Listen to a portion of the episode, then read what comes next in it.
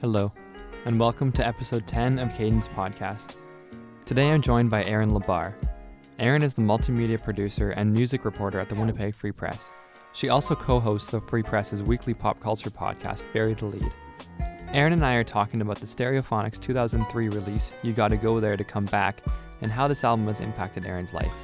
Thank you so much for listening today, and I hope you enjoy the episode. Hello, and welcome to episode 10 of Cadence Podcast. Today I'm joined by Erin Lebar from the Winnipeg Free Press. Erin, thanks so much for coming on today. Well, thanks for having me. So, on Cadence, uh, every week we basically just break down uh, one specific album that has influenced your life or your writing or anything really um, in your life.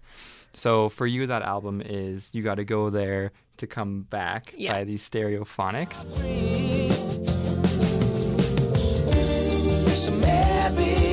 So maybe tomorrow I'll find my way home.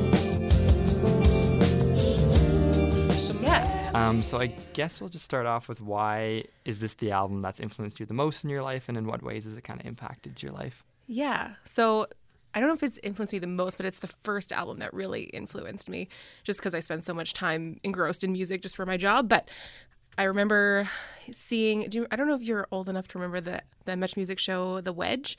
It used to be on in like Oh, the middle of the night. familiar. Yeah. And it, they played sort of like alternative music videos and stuff. And the lead single from this record, Maybe Tomorrow, they played the video for that. Mm-hmm. And I saw it and I was like, oh man, I love this so much. So I went to HMV and I bought the CD and I listened to it probably every single day on my bus ride home from middle school for probably two years. Um, it was because it is sort of more rock influence than a lot of the stuff I had been listening to before. It kind of felt like the first cool album that I had ever found on my own. You know, like a lot of people will say it's the Led Zeppelins or the Rush or whatever, Metallica or whatever they got into as a teen. But for me, it was Stereophonics. And they are from Wales, so not a lot of people were listening to them, which made me feel even cooler, obviously. That was always the best part. of course, yeah. So I just, um, you know, not that I at 14 or 13 could connect to a lot of what he's singing about, um, he being Kelly Jones, the principal songwriter and vocalist. Um, but I just, I just really grabbed onto it and it just made me feel like a true music fan for the first time, you know? hmm for sure.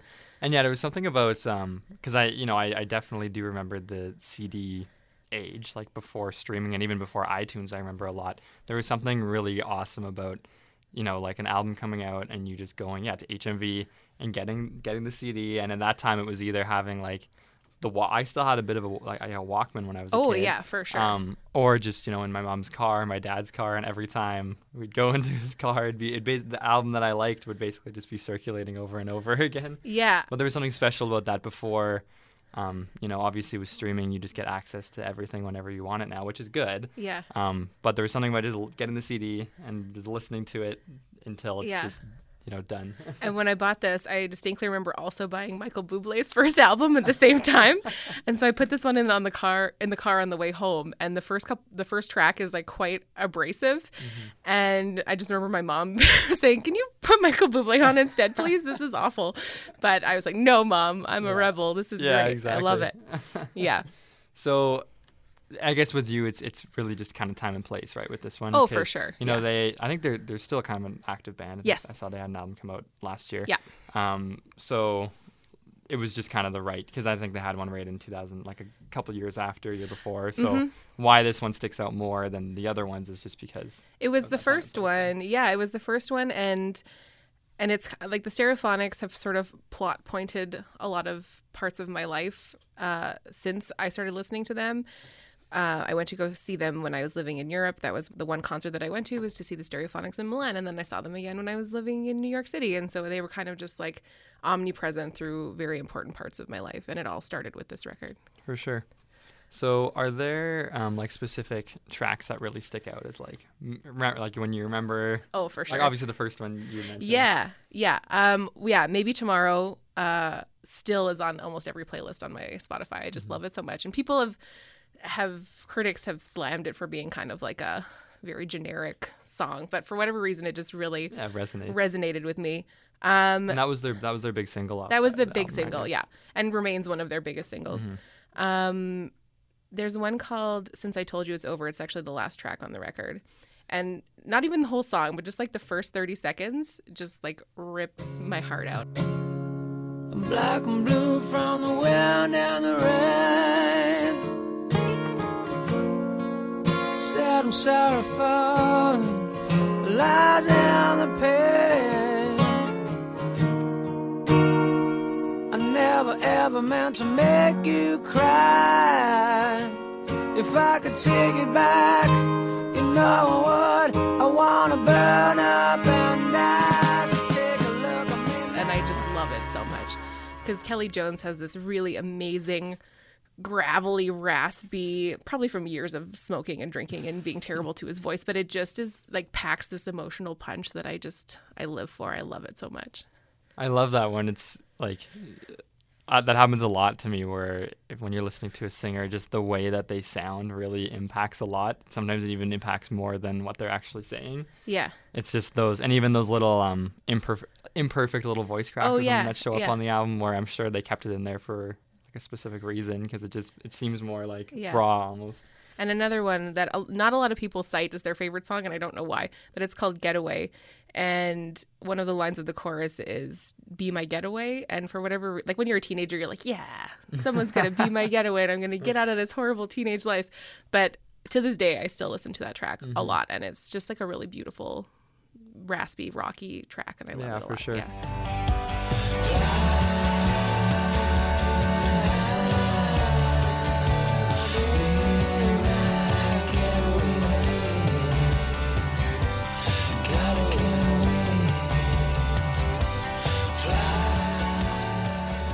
So you're still able to kind of go back to this album, and it's not one because I have quite a few from my, um, you know, adolescence and my teenage kind of angsty years. Where if I go back now, I'm kind of like, eh, it doesn't really hold up well. But for you, you can still kind of go back and appreciate it for the time. But Yeah, because I think it wasn't written for a 14 year old girl, right? With in mind, it was written as like a man's rock album, and so with that in that context, it was kind of meant to stand up a little bit more than maybe like your average pop song or whatever. But yeah, no, I, I definitely when I when I get sort of oversaturated with new things.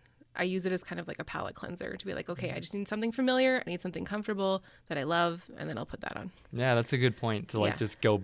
That's true because there's just so much new stuff that it's like impossible to just stay on top of. Again, it, it plays in with streaming, but Yeah. um, Well, and it's my it's my job to know what's new and what's Exactly. happening, and I'm a juror a juror on lots of different things. So you're constantly like being inundated with, listen to this and listen to this, and this person released a new single or album or EP or whatever, and it's just like, no, I need something that I that I know just be today. familiar with yeah yeah I, I guess we've you know we probably all have those you know 10 20 30 albums that it's Oh, just you sure. can go back anytime and never gets old that's another issue with a lot of albums that I, I tend to like a lot is I could just kind of play them to death and then they you know it- Mm-hmm. it could become too much but that's awesome that you know to have those specific albums that you can just listen to over and over and over again Yeah, and like I do forget about it sometimes, and then I'm like, wait, I should listen to the Stereophonics today, and then I just go down the wormhole.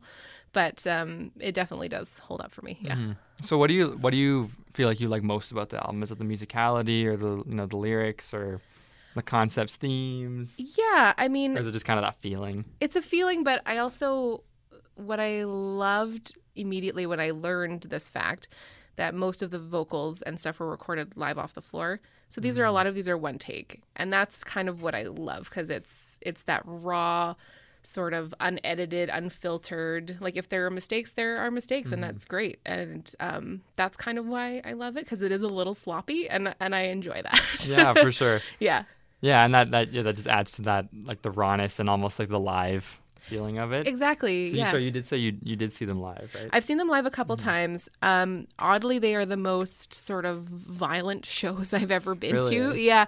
Um, in Italy, they had to stop playing because the mosh pit got so. Cr- and you would never think, right? With yeah, this band. by listening to it. it Um, yeah. They stopped their encore and told people to quit it or they would stop playing. And then they restarted the song. And then when I saw them in New York, like a very similar thing happened. And the fans were just so rowdy that it was almost uncomfortable. So I don't know if I'd see them live again, not because they weren't great, but because the fans were Yeah. awful. Yeah, Yeah. that's pretty wild. Yeah.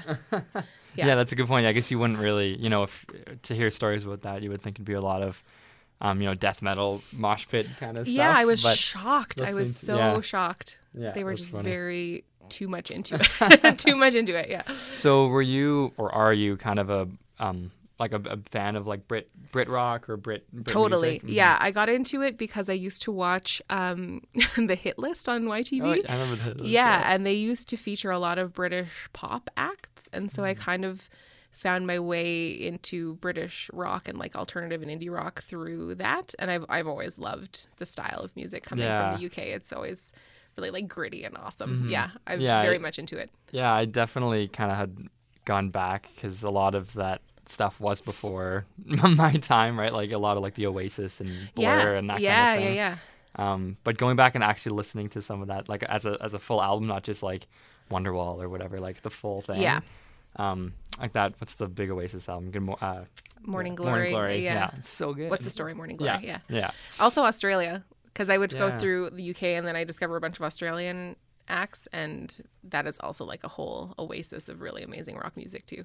So it's interesting that you kind of um, discovered and got kind of latched onto music through Yeah. traveling through that. So would that just be through like seeing these bands live and then kind of discovering them and then It's like it's honestly it's like you would listen to this song and then there would be like a recommendation or it's someone that someone in a band that you like has collaborated with maybe they've used the same producer or maybe you notice that they have the Mm-hmm. same video director and they're like oh well if this guy's working with these people that I love maybe I will love these people as well it's kind of just doing a little bit of research to see who's connected in the larger fabric of things yeah, for sure. yeah, Yeah, but I mean good. like bands like Silverchair were huge at the same time Oasis was so then you can kind of go from. Kind of branch off through Yeah, different like yeah. influences and that kind of thing. Yeah. Yeah, that's a good point.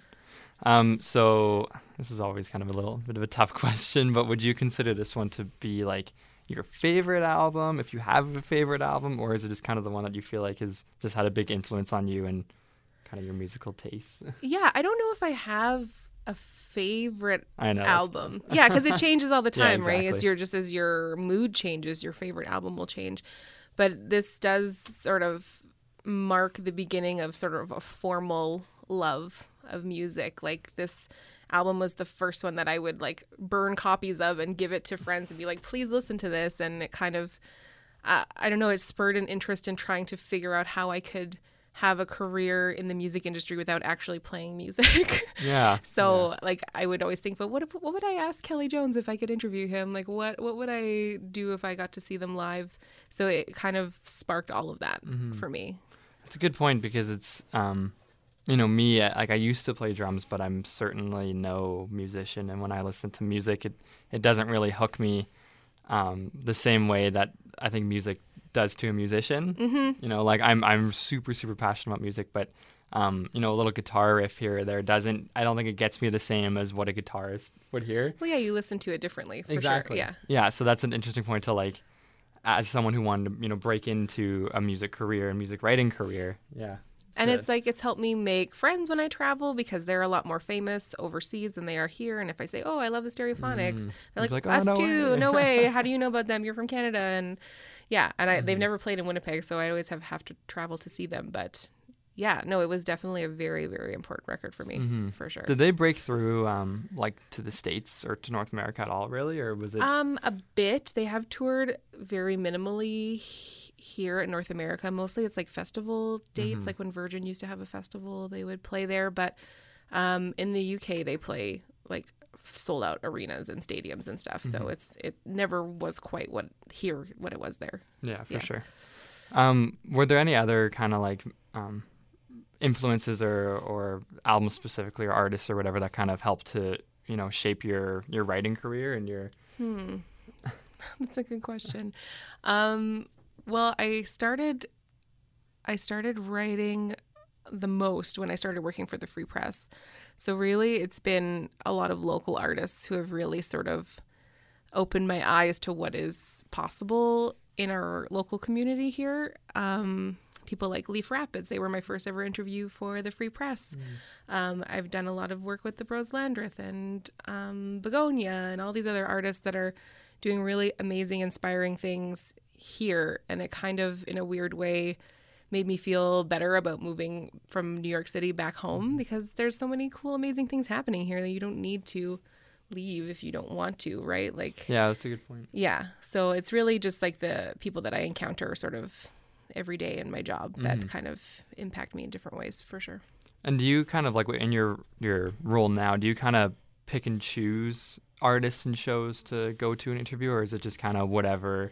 It depends. there. It totally depends. Um, typically for like the shows at Bell MTS Place, we try to re- review those at least, and sometimes get interviews if if um, those artists are offering them, which is not always the case.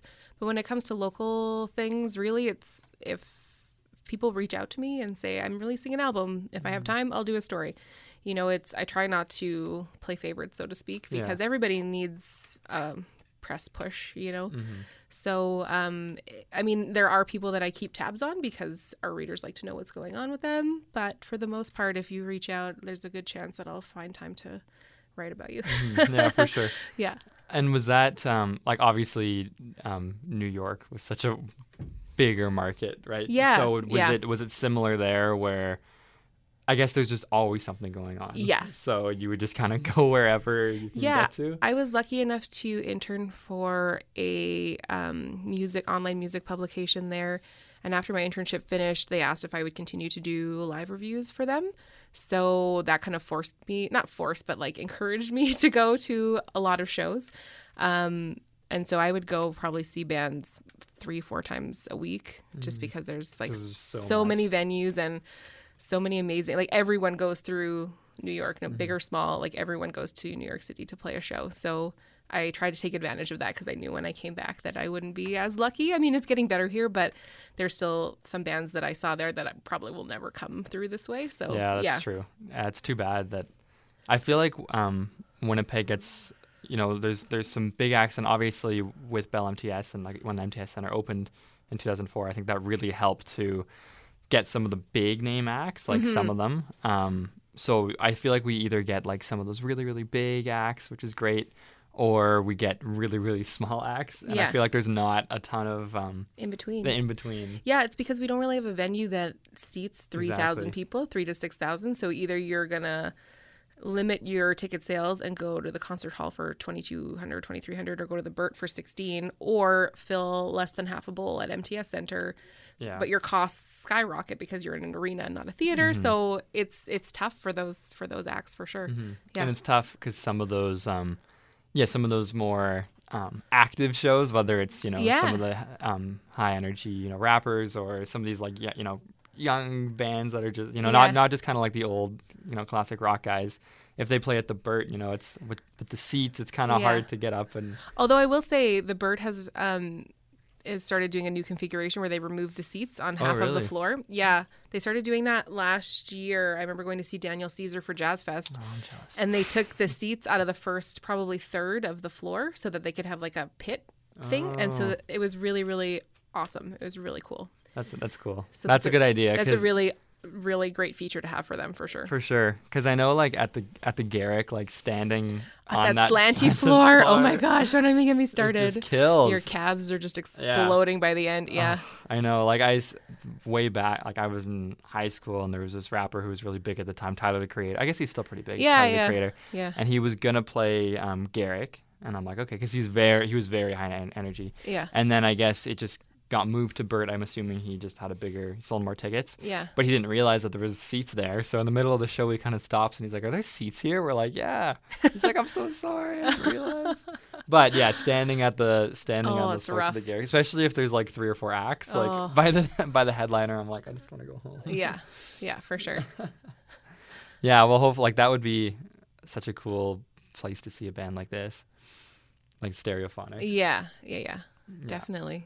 So yeah, I I guess like obviously their um their popularity probably isn't as big because I didn't realize that they were. This was like early two. This was 2000s, eh? 2003. Yeah. 2003. Yeah. And they had already kind of broken out in the UK. They were very, very popular in the UK already at this time. So they had, they kind of came up in the mid 90s, mid to late 90s, around the same time as Oasis, I guess. Yeah. Yeah.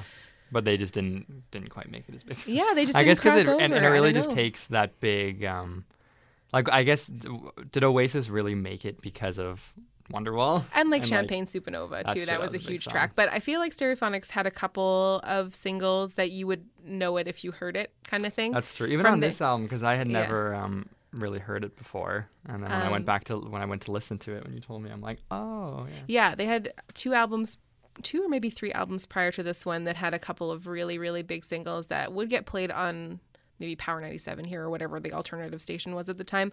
So people, you would know it if you heard it, Mm-hmm. but it just never really like picked up enough that they would want to tour, you know? yeah, yeah, Yeah. for sure, yeah, for sure. Well, Erin, thank you so much for My pleasure. coming on today. I really appreciate it. Yeah. Make sure to do yourself a solid and listen to Stereophonics and get in tune with with other bands that you might not have heard before. Because yeah, again, this is the first time I had heard them before, and I really It converted you? exactly. Woohoo! Yeah. Awesome. And now I'll go and dabble through these different Brit Brit rock influences, and not just the Oasis of the world. Thank you so much for coming on. Thanks.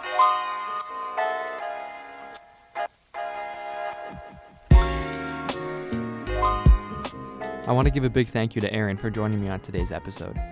Be sure to follow Cadence on Instagram and Facebook at Cadence Podcast for more information on guests and albums. Thanks again so much for listening, and I'll see you next week.